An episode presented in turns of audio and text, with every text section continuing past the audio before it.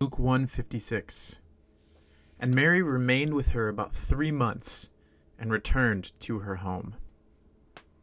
Before we jump into this verse, just a quick shout out to our ministry with Training Leaders International.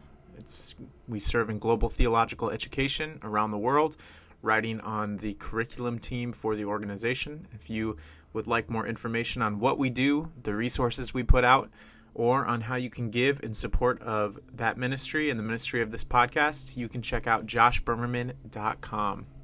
So we are finishing this section of Luke chapter 1, which is all about Mary's Magnificat. And it runs from verses 46 to 56. And here in verse 56, we see that Mary remains with her uh, relative Elizabeth for about three months and then returns to her home.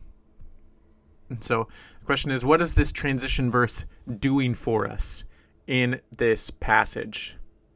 I think that one of the takeaways we can take from this passage is that faithfulness is more about consistency over the long term in the same boring direction than it is about major moments of soul and spirit inner being praise and rejoicing in God.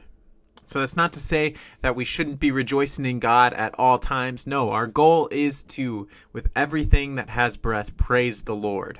And so every breath we breathe in, we breathe out praise to God. But I think it's interesting to note that Mary's song comes on one specific day, and then she remains faithfully in the presence of her relative Elizabeth for the next three months. And then she returns to her home. And the comment that she returns to her home is probably significant in the narrative because she doesn't return to Joseph. She returns to her own house, and we can infer that Christ was uh, the Christ will be born from a virgin because Mary leaves when she hears of uh, Jesus' birth, and then she doesn't come back for about three months.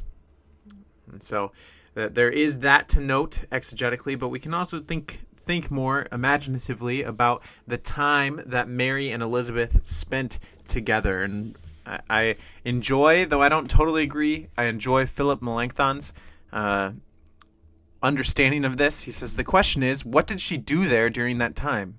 Did she approve of dances? I would respond about parties. Certainly she approved of the society of respectable people, and Elizabeth too.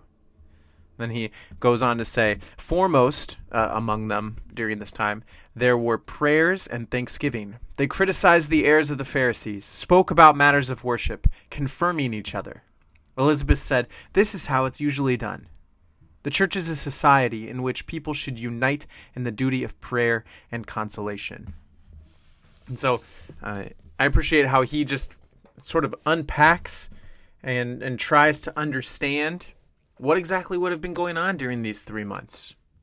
I think that the biggest takeaway that we can have is that uh, the Christian faith is to be done in the company of others, and that most of our life will be spent not in the amazing Magnificat moments, but in the everyday, consistent, pushing one another on in faithfulness, stirring one another up, in love and good deeds. So uh, we shouldn't forsake meeting each other, Hebrews chapter 10 says, because most of life is about us stirring one another up, stirring one another up. And then we have these big milestone markers along the way of moments like Mary in this passage. But for the most part, it's about everyday faithfulness. And so I just think that we can be encouraged, saints, that in the everyday moment of choosing between right and wrong, of choosing to continue when we're tired, to, of choosing to forsake sin and pursue righteousness, of choosing to stir one another up toward love and good deeds, of choosing to remain in fellowship with one another despite hurts or harms. All of these things add up to a lifetime of faithfulness, and most of life is spent in the three months of remaining with one another without much record of what exactly happened. And so, God, would you help us to just remain persistent and consistent in our pursuit of you? Would you allow us by your grace to follow you with all of our heart, soul, mind, and strength. And would you help us to do that in the everyday, boring moments of life?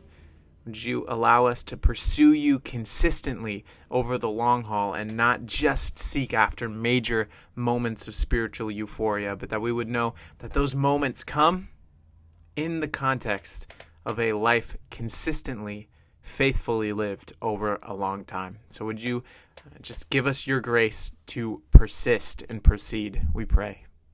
Amen. That is Luke chapter 1, verse 56.